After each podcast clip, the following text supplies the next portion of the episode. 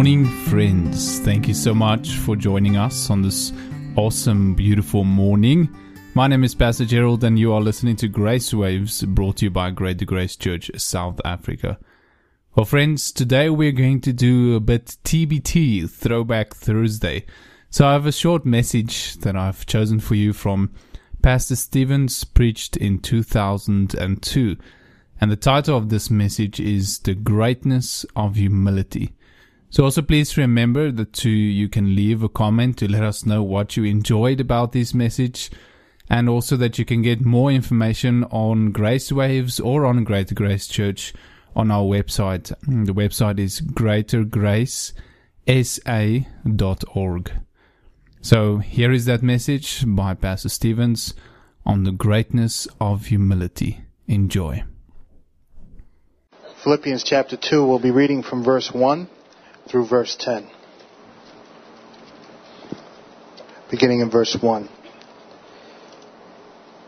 If there be therefore any consolation in Christ, if any comfort of love, if any fellowship of the Spirit, if any bowels and mercy, fulfill ye my joy, that ye be like minded, having the same love, being of one accord, of one mind.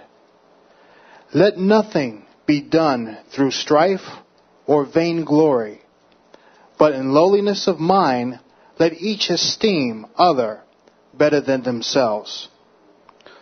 Look not every man on his own things, but every man also on the things of others. Let this mind be in you, which was also in Christ Jesus who being in the form of God thought it not robbery to be equal with God, but made himself of no reputation, and took upon him the form of a servant, and was made in the likeness of man.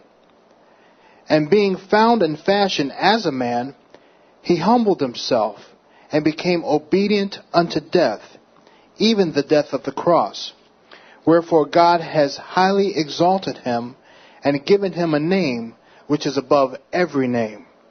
That the name of Jesus, at the name of Jesus, every knee should bow of things in heaven and things in earth and things under the earth. Father, thank you so much for the privilege of being here to hear this anointed message. Anoint our ears now and give us the spirit of concentration.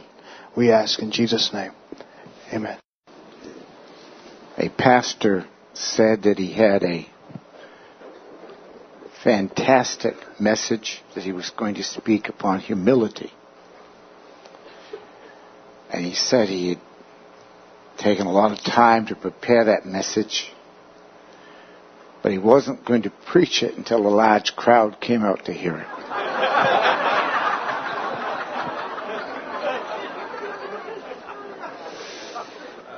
yeah.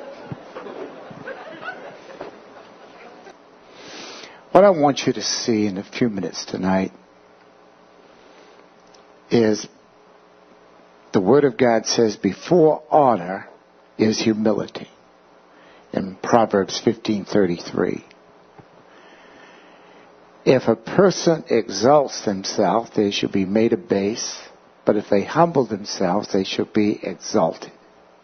In Matthew 23:12 one of the greatest things waiting for you and I through the Holy Spirit and through the cross of Calvary, one of the greatest things is humility. Humility. Humbling ourselves before God. A humble person doesn't live in self-consciousness. A humble person does not live in fear and insecurity. A humble person does not live in reaction and negative vibrations. And so we have the exaltation of every single Christian will be exalted that is humble. And every single Christian, in God's eyes, they are considered great such as in Luke 9:48. a humble person is considered great, or it says the least is considered great.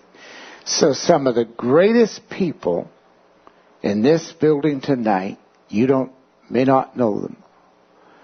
Uh, I'll start introducing a few of you just for, but some of the greatest folks here tonight are people that are mentally very, very humble. Abraham could have chosen in place of Lot. He was the older man, the uncle, but he didn't. And he said, I don't want there to be strife in 13.9 of Genesis. He said, you take whatever you want to. And so Lot ultimately took Sodom and Gomorrah.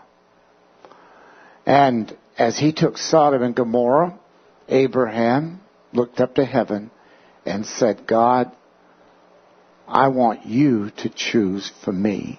And the Lord says, look east, west, north, south, and everywhere you look, all this, I'll give you as many as the sands of the sea. And He's the Father of our faith. Humility made him great. Jacob in 33.3 of Genesis was having conflict, tremendous conflict with his brother Esau. He saw Esau and he bowed down seven times on a little hill. He bowed down seven times. And when Esau saw him bow down seven times, Esau said, He wants peace, and I want peace with my brother, and I do not want to fight. And he is, he's come to, to see me in tremendous humility. it, it is a unique picture that Naaman in 2 Kings 5, Naaman did not want to be dipped in the Jordan River seven times to cure his leprosy. He didn't want to be dipped seven times because it was a dirty river. He lacked humility, but he finally gave in and was dipped seven times and was healed because the Jordan River was a type of Calvary. It is said that a beautiful story of, of a dirty faced little boy with his brother in a wheelchair. And a jaguar was going by, and, and the boy kept trying to get people's attention, but no one would give them the attention. So the boy threw a brick and hit the jaguar, and the guy stopped and was extremely angry because of his new car. And as the boy was crying and he said, My brother is down there in the gutter. The wheelchair went down and he's hurting and and uh, I just couldn't get anybody to stop. No one would stop. And I'm awfully sorry and I'll take whatever punishment you're going to give me. But I just, I want you to help my brother. And the guy in the Jaguar helped his brother cleaned up the scratches, but he also never would remove the dent on his Jaguar. He wanted to be reminded that life cannot be traveled as fast as he was going, not to notice somebody in great need, such as this little boy. The Word of God says, when we humble ourselves, God lifts us up in James 4:10. And it's a beautiful thing. You can be in many different situations, but when we humble ourselves, God lifts us out of that situation. Humility means that I go to God and I, I, I say to God, Father, I'm going to make you all so I can be your servant. I want to surrender what I have to you so I can give you everything I've got as a servant of God. We You remember the story, Pastor Hoppy might know this story because it has to do with the Baptist church out, in Philadelphia. And uh, there was this young girl, kid, and she couldn't get into Sunday school. The church was so small. Remember that story? She couldn't get in. And so the pastor came and said, I'm going to get, get you in somehow. And so he got her in. And later on, this little girl died. And they found in her pocketbook two years later, two years later, a little note with 57 cents. And she said, I've been saving this 57 cents for two years so they can build, that little church can be built so people could be able to go to Sunday school. So the pastor, in brokenness, got up and mentioned what had happened, had the note there, read the note, 57 cents, two years, two years. And the real estate guy found out they wanted this property, and he said that'll be $400,000. He read the note. He says, take it for nothing. I'll have it. He gave them the real estate, $400,000, absolutely free. Then they started this 57 cent fund, and all kinds of money came in, more than 57 cents. And the Baptist church was built. And at that time, it was around $375,000 in those days. The humility of Jesus Christ took upon himself the form of a servant. And the Word of God says, being found fashion as a man, he humbled himself, became obedient unto death, even the death of the cross. I have pictured, and I am sure that you have, I have pictured in my heart at bed at night, my eyes closed. What would it be like to see the humility of Christ on that cross? Remember, God Remember, Creator. Remember, Redeemer. Remember the one that loves you and calls you by name. Remember the one that wants you to be his bride in heaven. What it would be like to see the nail scarred hands and the nail scarred feet and the brow and, and to know that is God. There is God. That is Jesus Christ, Creator, Lord, Master, uh, the resur- uh, would be the resurrected one and is the resurrected one. And to consider his condescension, his tremendous humility. I believe that when the publican went in in Luke 18:13, the Pharisee was bragging about how good he was and how religious. But that publican beat his breast and he didn't get near the altar at all. And he said, Lord, be merciful to me, a sinner. And Jesus said, You're going out justified.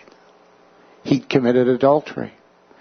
You know how I know? Because the, the Pharisee said he did. Uh, the Pharisee knew all of his sins. The Pharisees always know everybody's sins. If you really want to find out about somebody, find a good Pharisee. Ask him, could you have an appointment with him? I was going to do it, and I changed my mind, and I was going to have a, a phone up here and call up somebody, and, and I was going to lead them to be negative. I was going to show you how you can lead somebody to be negative. Then I was going to call up somebody else and I have to know who I'm calling to do this. And lead them to be positive. Right here live. And maybe we'll do it Sunday. I don't want the people to know who it is. I just want to see if I can make them negative. Uh, everybody loves people that are negative because then you can straighten them out. Uh, but then lead somebody to be positive. Well, the humility of Gideon, the humility of Paul, he said, I would go to hell for my people, the Jewish people, if they could be saved. In Romans 9 3, I would go to hell. And Moses said, if you're going to destroy the Israelites because of the red heifer, because of the, the uh, idolatry, he said, if you're going to do that, he said, wipe my name out of the book of life also. I want to, if they're going to go to hell, I want to go to hell. The humility of identification, the humility of compassion, the humility of caring so much that there's no self-preservation. Would you bow your head? Please bow your heads and close your eyes.